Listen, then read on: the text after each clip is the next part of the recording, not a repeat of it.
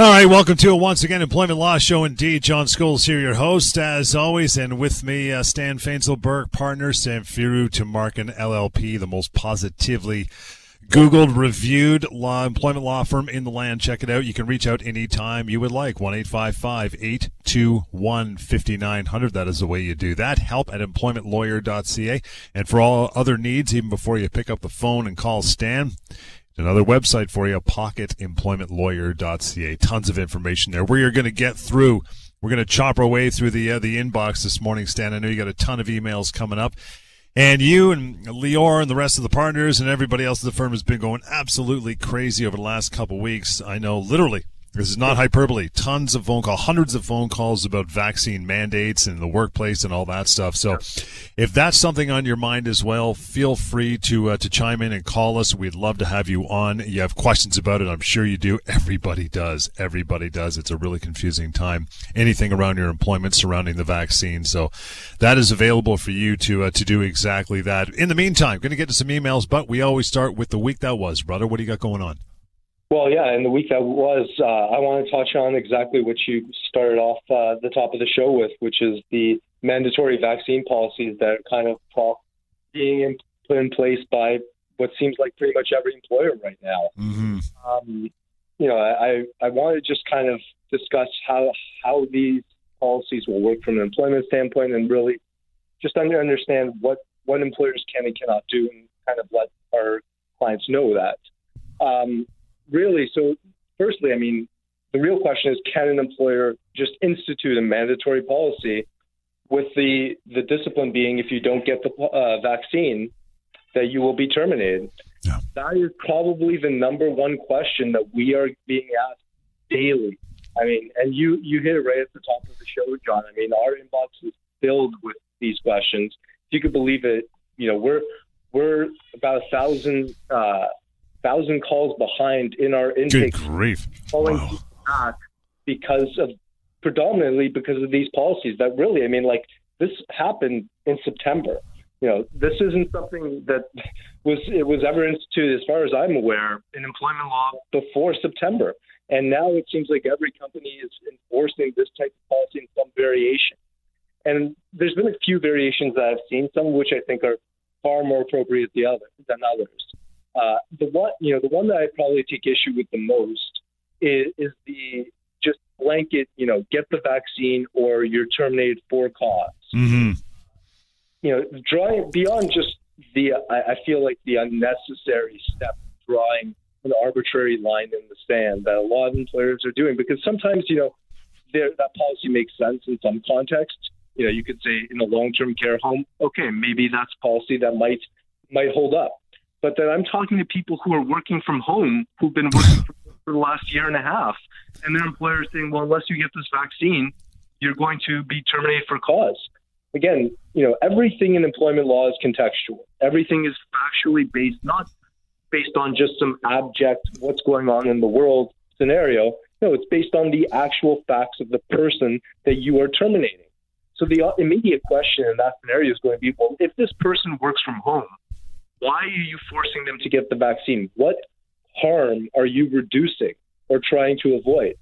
Uh, you certainly can't say that you well you're trying to ensure there's a safe workplace because the workplace is, the person doesn't go to the workplace they work from home and that is probably i think the biggest mistake employers are making right now is by having such a severe you know policy with such severe consequences Mhm. they're really going to force a court in, to make a decision and i don't think the court's going to make the decision that they would like uh, I think that when it comes down to something, you know, from our perspective, the employer is introducing this brand new term into the employment contract. In almost every other scenario, we would call that a constructive dismissal. You know, this is a fundamental term. Literally, you cannot work unless you abide by it. And that's a new, completely unilateral and new term that's being introduced. Now, obviously, context here matters. There is a global pandemic. We can't just uh, we, can't just avoid that context Sure. but there has to be alternative. It can't just be, in my view, a, a one, you know, a, a line in the sand that says do this or you're fired for cause. And and that's kind of the other scenarios and variations that I've seen where some employers recognize that there have to be alternatives. You know, and the main alternative really is that, that seems to make the most sense is accommodation through testing. You know, you give the employer the employee the opportunity to decide between the two. And then if they choose neither, if they don't even choose the accommodation that you're offering, yeah. Then at that point, well, at least then the employer can say, look, we, we've given them the alternative. We're trying to keep, you know, we're trying to balance our obligations to all employees with our obligations to this employee. You know, we're doing the best we can in a very confusing and ever uh, rapidly evolving situation. Yeah, there I think the court will give the employer a lot more leeway, and, and probably, in my view, I think if you don't pick one of those two alternatives, uh, the employer may very likely be justified in letting you go for cause. You know, maybe giving you a couple of warnings, get telling you, okay, listen, you have to do it and we're going to suspend you first, come back, do it. But at some point, you know, they'll probably if you don't uh, if you don't adhere to these policies, they're going to let you go for cause, and you're going to have a very hard time explaining why that isn't cause. Because just like you know, in the scenario where the employer is drawing a red line in the sand with the mandatory vaccination policy, uh, you know, you're going to have to explain to the court, why why can't you do rapid testing? you know, there certainly aren't any medical or religious exemptions that I'm aware of, and I've talked to quite a lot of people on, on these points. I know that there are certainly people's sincerely held beliefs that there are religious exemptions in their view. Um, there people also have sincerely held beliefs that there are medical exemptions in their view. Unfortunately, our, our medical association doesn't agree. They've only really said there's two exemptions, and mm-hmm. both of which involve you getting the vaccine the first time and having a negative reaction to it. Right. Right. So, I mean, I, I think the bigger kind of view here, and where I, I really am trying to guide clients, both on the employer and the employee side, is to take a breath, is to, to take a step back. You know, do we really want to have this polarization? You know, this this hardening of positions right now. Is that really what's best for the employment relationship? Is that really what's best for workplaces? Is that really what's best for our province? you know, I, I really, that's why every person I'm speaking to, and you know, a lot of people are very scared. They don't want to lose their jobs, but they have the, you know, they have their beliefs, and rightly or wrongly, whether we agree with it or not, they are going to follow through. I, I know, I, I've spoken to, un, I can't even count the amount of people who have told me that they are prepared to lose their job over uh, this mandatory vaccination policy. Mm-hmm. And in the face of that, if there, you know, can we really, and this is a real scenario, can we really afford to lose 10 to 20 percent of our province's workforce because of this red line that uh, has, you know, largely arbitrarily been drawn in the last month. A month ago, there was no need for a mandatory vaccination policy. In September, there is. What's changed? Yes, we have the fourth wave. Yes, we have variations of, the, of COVID. All of that matters. There's no question. But the employment relationship is still between two parties, and every and it still has to be considered. You know, and the the effects of that contract and the effects of these policies have to be considered between the two parties. So, I, I really would just tell people at the end of the day to just find a compromise. If you're not, you know, don't take a one size fits all approach on the employer side. Don't say mandatory policies or nothing else. And on the employee side, if you're not, if you don't want to do uh, the vaccination, find a compromise. Figure out a way that you can keep your job and work with your employer and understand their concerns and their liability as well. So, yeah, you know, it's it's interesting because I mean, so I, am not saying I have any proof of this, but it's I, I think a lot of people who at first were saying, "No, I'm not taking the vaccine," blah blah blah. I mean, now it's it's it's it's become a political thing with them. It's like you know they've dug their heels in, and even if they soften their position, they're still you know now they're definitely saying I'm not taking it, regardless of whether I'm even that against it, like I was in the first round. Now now it's really, as you said, it's become a battle of of who's going to win this thing.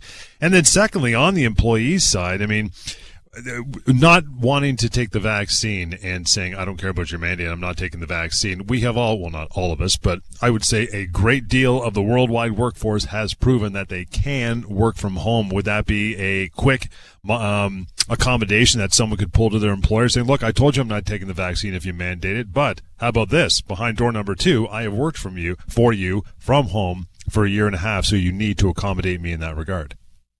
Absolutely. Again, I, that's why I said, you know, this is all contextual.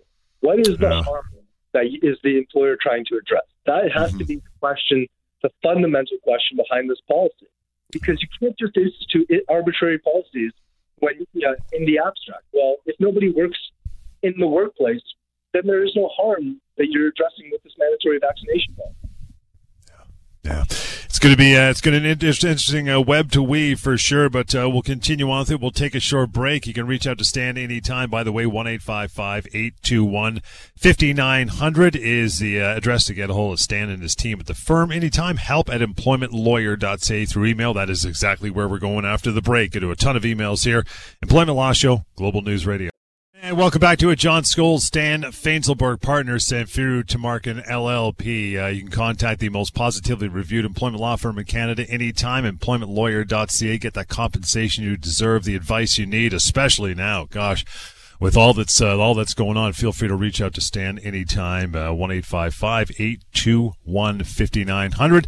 As mentioned, emails. We're going to uh, plow through a bunch of these uh, for the remainder of the show uh, between your calls as well. Tanya is up next. Says, "Hey Stan, my employer terminated uh, overtime pay. Made us, the employees, sign something before OT pay stopped. My question is, is that legal?" Yeah, John. Well, that's that's a very strange scenario because absolutely that is not legal. Uh, you cannot sign away your right to overtime, just like you cannot sign, you know, again, take a job for less than minimum wage. The Employment Standards Act is a act that defines the minimum entitlements an employee is entitled to, right? So, and it specifically says you cannot contract out of the act. It does not matter if the two parties come to an agreement. If that if that agreement violates the act, it is illegal, and it cannot be enforced. So, Tanya, whatever you signed, whatever your employer said to you about overtime, is absolutely incorrect.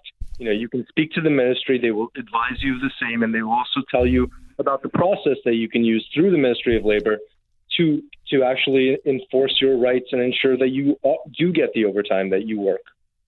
What are the what are the general uh, hours and guidelines in general Ontario anyway for for when overtime begins and when you can claim?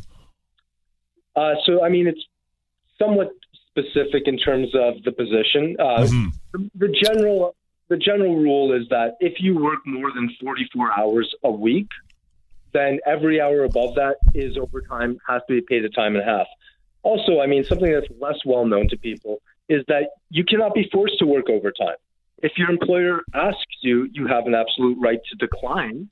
Uh, and in Ontario, there's actually actually a maximum amount of hours that you can be forced to work. Hmm. That that is 48 hours. Now the parties can actually come to an agreement as long as they sign a document and it says yes, I consent to working more than 48 hours a week. Then absolutely, the parties are allowed to go beyond that. But generally speaking, your employer cannot force you without your written consent to work more than 48 hours and cannot force you to work overtime. Period. And that also applies for salaried employees too, right? Most people, well, not most, but a lot of people aren't aware of that, are they?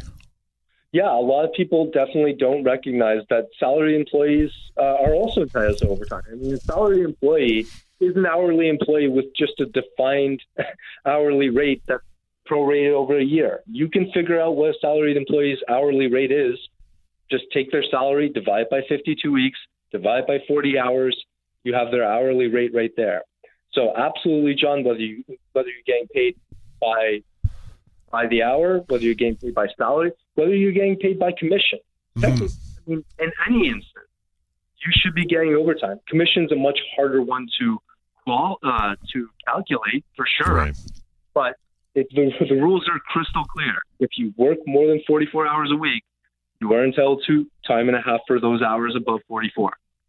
Now, in, in Tanya's case with the overtime, I mean, her her uh, her employer decided to take it upon themselves and cancel all overtime, like the the employment Grinch. But if if you if you are forced, say uh, you or I are working overtime just to get the job done, we we didn't get permission to do the overtime, but it's like, man, I, I can't I can't do this until I, I do the overtime. I've got to get the job done. And you work the overtime without permission. It was a last minute thing, and you submit for it to get paid for it. Does your employer can they say no no no no i didn't tell you to work overtime i'm not paying you for it or do they have to regardless of permission or otherwise They, in that scenario, they still have to pay you overtime. It's not about whether you have their authority to do it. Again, this is a minimum standard and it's Right. already authorized by the statute. It's about whether you work those hours and whether it was reasonable for you to work those hours. You know, if the workload dictates that you need to work 46, 48, 50 hours a week because they're just piling work on top of you, hmm and doesn't, you know, that should be obvious to the employer as well. And employers are not, you know, n- are not blind to this. I mean, Tanya's employers, particularly, you know, th- what they did was pretty dumb. But most employers are a bit more sophisticated, and they know how to get around these overtime rules Yeah. by just not asking, not even bringing it up. They know that most people, if you just pile work on top of their uh, plate, they will do that work and they will never ask for overtime because they either don't think they're entitled to it or, you know, they just have a sense of loyalty to their employer, which unfortunately is usually not reciprocated with overtime pay. Uh, yeah, I mean, it's it, employers get away with it all the time, and they the reality is that they can't. If they if you work those hours, regardless of whether it's authorized by your employer, you are entitled to overtime. Lisa's got kind of a, uh, a bit of a similar question out with overtime, though. She says, uh, "Does one and a half times pay for working on a statutory holiday only apply to hourly wages, or other forms of pay as well, such as salaried employees?" So now we've gone from overtime to stat holidays. How does that, or does that, does that change at all? Uh, no, not not really. You know, you're Huh. still entitled to time uh, off and, and time and a half for stat holidays, and that again, as we just said, it applies to whether you're an hourly employee or a salaried employee. It does not matter. Again, help at employmentlawyer.ca. Help at employmentlawyer.ca is how you uh, want to reach out and get a hold of uh, Stan here on the show. Any other time, it is uh, 1 821 5900, pocketemploymentlawyer.ca. Catherine's up next, says, Hey, Stan, I am currently on LTD and I've been with my employer for 20 plus years. I'm 62, and if I remain on LTD until 65, would I still be entitled to a full severance after LTD cuts me off? Well, Catherine, I mean, realistically, severance is only for people who are terminated. If at the end of your LTD claim, let's say you hit that 65 mark, and you know, assuming your employer hasn't has already taken the position, well, that your medic your employment contract is medically frustrated, which after three years, you know, that's a very reasonable position for, for the employer to take. Uh, you still wouldn't be entitled to severance pay then, because again, you haven't been let go this is a, a medical issue like yours where you cannot work is what we call essentially by that point frustration of contract. You know Mhm. because through neither party's fault essentially the part the contract cannot continue.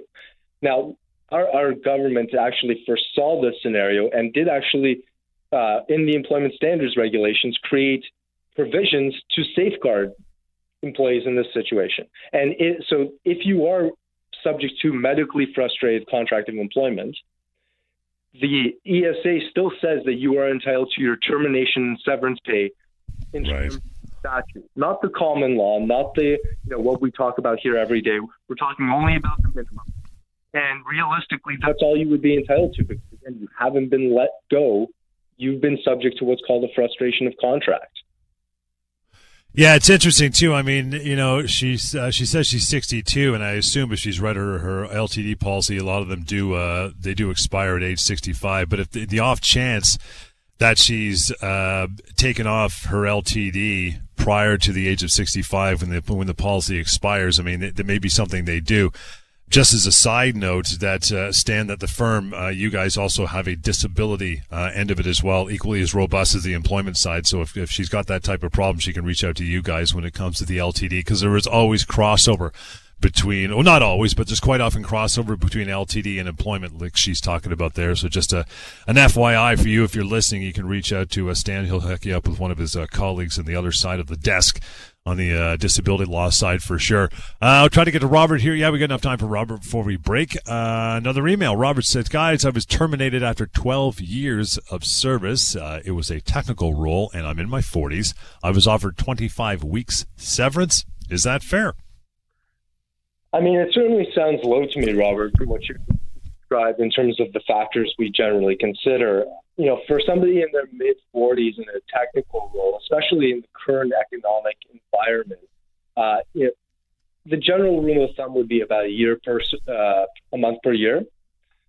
Obviously, that could go up, that could go down, depending on any number of factors. Depending on if you have certain restrictions that might make it harder for you to find a job. Right. Uh, but that's what I would tell Robert, just from a general perspective, what I think would be fair. And certainly 25 weeks is not that. That's two weeks per year. So, Robert, I mean, you should absolutely give us a call and have a chat with one of our lawyers and see what, uh, what your options are. Again, uh, Robert, if you didn't, you sound like you know already, uh, based on your your email. But uh, one eight five five eight two one fifty nine hundred. That's the number that's uh, that Stan's talking about. You can also, before even you make that phone call, uh, Robert here, pocketemploymentlawyer.ca, among other things about employment law you can learn and use. Right there is the severance pay calculator, which was its own website and it's been rolled into pocketemploymentlawyer.ca. A few simple steps, anonymous, takes about 30 seconds, and you will find a nice ballpark range of where you should be. As far as your severance is concerned, and yeah, Stan's right on the money. It ain't going to be, uh, it's not going to be uh, 25 weeks for sure. But again, pocketemploymentlawyer.ca is where you want to go. Appreciate you reaching out, Robert. Next email from uh, from Bob. My employer gave me a month of working notice. I have an interview in Haliburton, and she denied my request for time off for an interview. Is that allowed? Is not pretty nice? Uh, I would I would actually tell Bob that, that I don't think that would be allowed. I, I think that basically it defeats the purpose of the working notice that you're being given. I mean, yeah. the working notice is to give you an opportunity. You know, the whole purpose of notice, the whole purpose of employment law generally, is to help you transition to that next job. Once it's to give you some time, some space, some financial security, you know, to, to help with that transition. And that's basically what working notice is supposed to do as well. It's to give you, you know, notice that your job is ending and that you need to go and try to find a new one. So when you have an opportunity to go find a new one, your employer certainly cannot stop you from going to an interview because it would again defeat the purpose of the working notice they're giving you. And I would suggest that they were they frankly acting in bad faith and it would allow Bob in this scenario to say, well, listen, I'm not going to be coming in for the rest of this working notice because I don't think you're acting in good faith.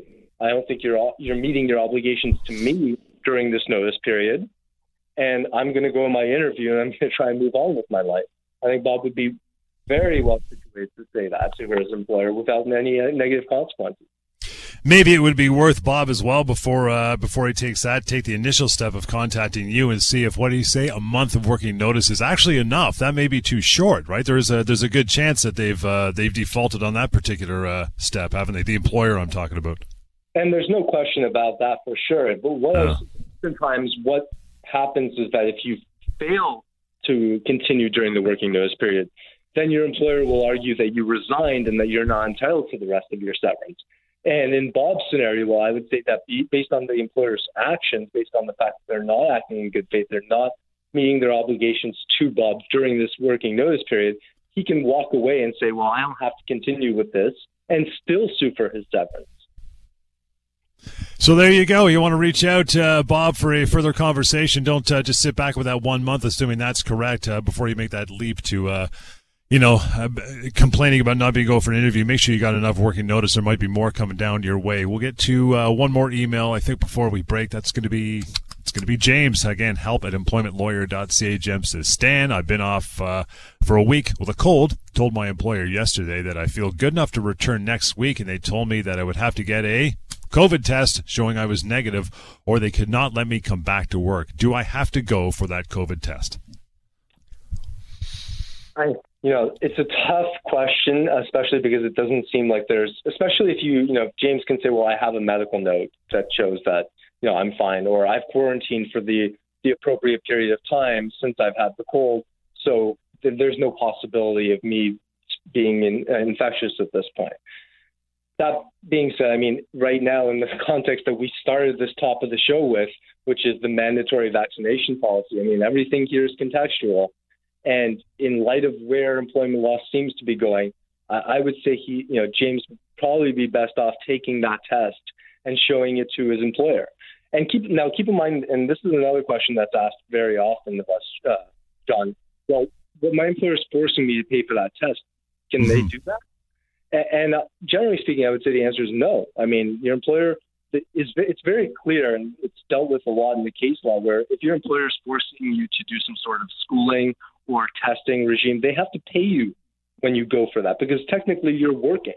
And or if they're providing or if you need specialized equipment, again, the employer has to provide that for you. Yeah. This is the same scenario here. They can't force you to pay for these tests. On top of which, the governments are offering employers right now free rapid tests that any employer can go and sign up for that program and get those rapid tests. And so to then make, in light of all of that, to put the burden and cost on the employee, I would say is completely unreasonable and frankly unnecessary. Let's take a short break. We'll go back to more of your emails, uh, why you don't want to go to the Ministry of Labor for all your advice. The next email will uh, illustrate that nicely. But in the meantime, reaching out to Stan when the show's not on, 1 821 5900, help at employmentlawyer.ca. You bet. It's the Employment Law Show on Global News Radio. Yeah, in between all the uh, emails we're taking, you have questions as well about the mandatory vaccination going back to work. Man, is it confusing? Feel free to uh, to join the show and chime in. Would would love to hear from you. Get back to more email, help at employmentlawyer.ca. This courtesy and your answers from Stan Fainzilberg, partner, Samfiru Tumarkin LLP, the most positively reviewed employment law firm in the land. How about that? Uh, let's get down to Alexis. You'll love this one, Stan. Alexis says, guys, the Ontario government website says I have to wait five years before I'm eligible for severance. Is that true? Yeah, well, as you said just before the break, John, I mean, the Ministry of Labor is uh, is not the best venue for a lot of issues, and this is definitely one of them. Um, what they're talking about, Alexis, is in terms of severance pay under the Employment Standards Act. And what, what all our listeners have to really recognize and know is that the Ministry of Labor will only advise you of your rights under the statute. They cannot tell you what you are entitled to from the in terms of the common law, in terms of when we talk about entitlements, that month per year kind of uh, rule rule or rule of thumb, um, that's based on the common law. That's not based on the statute. And so when the ministry tells you things like, well, you don't get severance pay until after five years, that's technically true in, in the context only of the statute.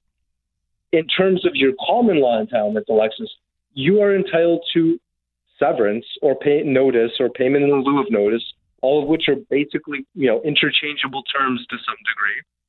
You are entitled to that as soon as you essentially start working there. You know, if you've only worked there for a day, a couple of days, it, assuming you don't have a contract that limits you, you are already entitled to severance. You may not be entitled to a great deal of severance, but you are still entitled to something. So there you go. The uh, the moral of the story is reach out to you guys instead of reaching out to the Ministry of Labor. Just uh, just do it that way. I mean, that's just how you do it, right? Uh, one eight five five eight two one. 5900 is the uh, the way. Terry, uh, you are up next. Terry says, if I reveal my vaccination status, would that affect a termination in the future? For uh, for example, the termination become uh, become for cause rather than without cause because of that refusal. Yeah. Well, I don't think that, you know, in terms of the vaccination status, like, again, this is where I, I, I see a couple of variations of this particular question, some of which I think are a little bit better than others. The one that I don't like is where it simply asks you to reveal your status, where, you know, it says, okay, give me, you know, tell me if you're vaccinated or if you're not vaccinated. That that's really kind of treading a little too close to a human rights issue because mm. essentially you're asking someone to reveal a diagnosis. You know, you're asking them to tell you if they've got a certain disease potentially. Yeah. Uh, the variation that I much prefer, and I think that this one is much more, you know, reasonable for employers to ask, and frankly, that again corresponds to an obligation for the employee to answer, is if they ask that question but give you the option of declining to answer the question. You know, obviously, a lot of people that I talk to will rightly point out, well, that's roughly the same thing as me saying I'm unvaccinated. You know, because presume, you know, they all think to some degree, presumably true, that the only people to who would refuse to answer that question are those who tend to be unvaccinated. Right. Right. And that might be the case. But again, I mean, that's at least giving you the option of not disclosing something. You know, you're not saying one thing or the other. You're presuming that people are making assumptions, and that's fair, but you're not disclosing your diagnosis. And so, with that variation to that particular question, I actually think that employees should answer that question, if it's to say, I choose not to provide my status. Right. Because otherwise, you know, there could be elements of insubordination. You know, you're not following the lawful directions of your company. And that would potentially give them, you know, a building block on the way to cause. In and of itself, it probably is not cause. But in terms of progressive discipline, in terms of, you know, the overall uh, work history and whatever disciplinary actions that you've that have been taken against that particular employee, you know, that's another building block in the foundation if the company is trying to establish cause. Um, now, and, but certainly you cannot be fired just for revealing your vaccination status. There's no question about that. You know, just if you tell them you're unvaccinated, they cannot fire you for cause. Just as I said that, you know, if they force you to take it, if they have a mandatory vaccination policy that says either get the vaccine or you're fired for cause, I don't believe that's cause either. Help at employmentlawyer.ca. Megan's got a good question for you. It's like general uh, employment law knowledge here, and, and it's good she's asking it because I'm sure a lot of people are wondering this. That Megan says, I worked for a company for three years before I went on maternity leave for a year. I returned in January 2020 until being laid off due to COVID in March. I'm wondering if the time I was off for maternity and now due to COVID counts towards my service with the company. Uh, and the answer is an unequivocal yes, it does. Yes, yeah. No question. You know, you are an employee of the company. Even if you're not working there, you're still an employee. You know, if you're laid off, if you're on maternity leave, if you're on disability leave, you are still bound by the employment relationship and the employment contract to your employer. And even if you, again, those years continue to compound, even if you're not physically present. And I guess that that's an important point. If it came to the, uh, you know, sometime in the future, not for the maternity leave, of course, that would be a human rights issue. But I mean, if it came, in, you know, in another year or two years or whatever, that she was let go for something, that would count towards her seven. So it's it's important that people know that that even when you're off of mat leave and otherwise COVID uh, off for COVID, your your your time seniority, for lack of a better term, still accumulates, and that could uh, that could bear fruit if it comes down to severance, right? 100%, John. And, and beyond that, the other very you know question that I get very similar to this one often is, well, what if I'm a part-time employee, or what if I was on contract before? Do those those periods count as well? And the answer is again unequivocally yes, they do. You're still an employee. It doesn't matter what the nature or the particular terms of your relationship are. You're employed, and therefore you're accumulating your years of service with your employer for that for the purposes of severance. You have any other questions about uh, stuff we discuss on the show? You can either reach out to one fifty nine hundred to Stan and his team. You can also email. That's what we're reading off today. Help at employmentlawyer.ca and of course the website pocketemploymentlawyer.ca as well. We'll continue. More to come. Employment Law Show, Global News Radio. All right, welcome back to it. Uh, Stan Fainzilberg, partners, Samfiru Tumarkin LLP, the most positively reviewed employment law firm in the land. Reach out, 1 821 5900. Get answers, ask questions, get the compensation you deserve. First step is making that phone call and uh, or writing the email help at employmentlawyer.ca, which is what we're getting through today. The old inbox. And we're going to go down to Liz now. Says Stan, my partner's insurance company dis, uh, denied her stress leave application despite a written note from the doctor declaring she was unfit to work. Her company now wants her to return, but she's very stressed out and her doctor is against it. What can she do? Well, the first thing she has to realize is that ultimately the insurance company doesn't get to dictate whether you're sick or not or sick enough to work. They get to adjudicate that matter and based on the policy and you know oftentimes it's in the best interest of the insurance company to reject your claim, even if it's a valid claim, just from a purely cost benefit analysis. The reality is that that's just unfortunately how insurance companies do business. And oftentimes they expect people to sue them and to settle for some lesser amount. And, and that's what I would advise Liz to do here. I mean, just because your application has been rejected does not mean that you are not medically disabled that you know your doctor is ultimately the person who's best situated to determine that and if your doctor supports you then you have a very strong case So, and, and again, as John mentioned during the, the show earlier, we also handle disability claims exactly like this one. So, Liz, if you have been rejected from the LTD insurer by the LTD insurer, you know, contact us and talk to one of our lawyers about your options. In terms of going back to work, you cannot be forced to go back to work if your doctor says you are not ready. Again, mm-hmm. it's not the insurer that gets to determine that. It's not the employer that gets to determine that.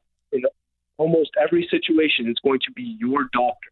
Your doctor is the one with the medical certificate, the license, and they're and they're, in reality they're putting their license on the line when they're saying you, they don't think you're capable of working. And as a layperson, as a person without any medical ex- knowledge, you are entitled by law to listen to your doctor, the doctor that you trust, the doctor that you choose to see, even if they were wrong in their medical assessment. You wouldn't know that. You are entitled to listen to your doctor. And if your doctor's saying you don't have to go back to work, you do not have to go back to work. Yeah, we often say that you know your medical team, doctor or doctors or, or otherwise, are the gatekeepers of your health, and they you know they have the uh, they have the trump card when it comes to saying whether you can work or not, or whether you're fit to go back to work. So yeah, you're you're exactly right. Liz should be consulting uh, not only her doctors again, but reaching out to, to your firm, Savan and his team on the disability law side to uh, to have a look at the matter for sure. Again, no charge, just have a conversation. Isn't going to cost you nothing to figure that out. And uh, that number the same one eight five five 821 5900. Let's motor down to Jane. Jane says, Guys, my husband has been on LTD for almost two years. Has brain cancer. His company will be terminating his extended health care benefits once he has been on LTD for two years. Is this legal? So, you know, it, I would say it actually depends. I know it may seem like it's a clear violation here, uh, John, and it could be. You know, but the only way it couldn't be is if the company actually just had a policy that was in place before, you know, Jane's husband was sick that applies uniformly to everyone that says that after two years, we do not continue your benefits.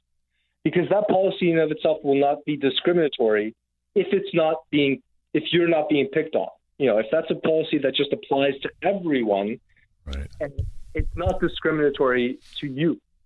And so, uh, what I would tell Jane is largely that you know, in most scenarios, they probably cannot. If they just decided, you know, if they just come to your husband a week ago and said, "Hey, you know, two years is almost up. Your benefits are really expensive. We're going to cut you off." You know, they cannot do that. The, the irony here, actually, John, is that they didn't have an obligation to continue those benefits when you went off sick in the first place.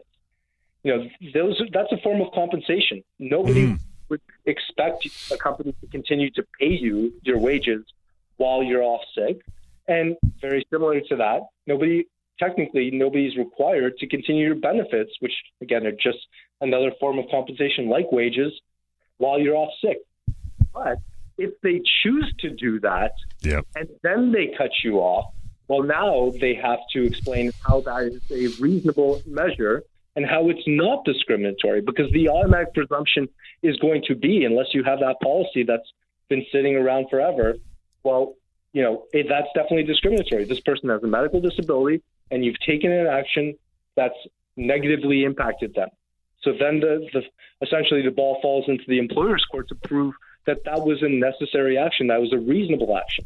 And most times they probably are not going to be able to prove that. Let's get down to Alex. I mean, Alex has got a question right off the top of the show. You uh, you opened with this, and I know everybody's wondering, but uh, Alex chimed in said, "Can my employer fire me for refusing to take the vaccine?" How many calls a week do you get about that one? Like I said, we've got about a thousand calls in the queue with the intake team. So you know, you can imagine probably at least half of those, I would say, are, are about these, this vaccine and these policies. And as I said from the top of the show, Alex, I do not believe that an employer can just unilaterally change the relationship, impose this extremely, you know, punitive term that says do this or you're fired for cause, and that would be upheld by the court. Now, now keep in mind that's the legal reality, and this is what I've been telling almost everyone as well, just to hammer home this point, is that that's the legal reality. The legal reality is that they probably cannot, you will sue them, you will fight them in court, and you will likely settle and get some severance money. The practical reality, John, and that what people really need to be aware of and be prepared for is that you will lose your job. There is nothing that an employer and lawyer can necessarily do to stop an employer from letting you go in this instance. Any remedy that we can get you, you know, will either be an agreement with the employer or uh-huh. will be issued by the court, you know, sometime in the future, a year, a year and a half, two years in the future. And that's not going to help you in the immediate future. So people who are undergoing this, like Alex, they need to be prepared for that scenario. But if you've accepted that, then absolutely you have the right to not be forced to take the vaccine and you cannot lose your job for cause because of it. Last minute of the show, I'll squeeze in uh, Tatha's email. Quick one says, My employer refused to give me a raise. Can I quit and use constructive dismissal? Unfortunately, Tatha, uh, you cannot. Nobody in Ontario or in Canada is entitled to a raise unless you know unless you have a contract that says it. From a common law perspective, from a statutory perspective, nobody is entitled to a raise. The only thing our statute says that you're entitled to in terms of compensation is minimum wage. Everything beyond that is what you can negotiate for yourself with your employer. If your employer doesn't want to pay you what's fair, you know, the, the remedy isn't a constructive dismissal. The remedy is for you to go and find a better job that pays you what you, what you deserve. Good for another uh, another show. Stan Fainzilberg right there. You want to reach out to Stan or a member of his team. No problem. Here's how we're doing it. 1-855-821-5900. Help at employmentlawyer.ca. That is the email address we use every show. And finally, a great resource for you even before that phone call, pocketemploymentlawyer.ca. Catch you next time. Employment Law Show, Global News Radio.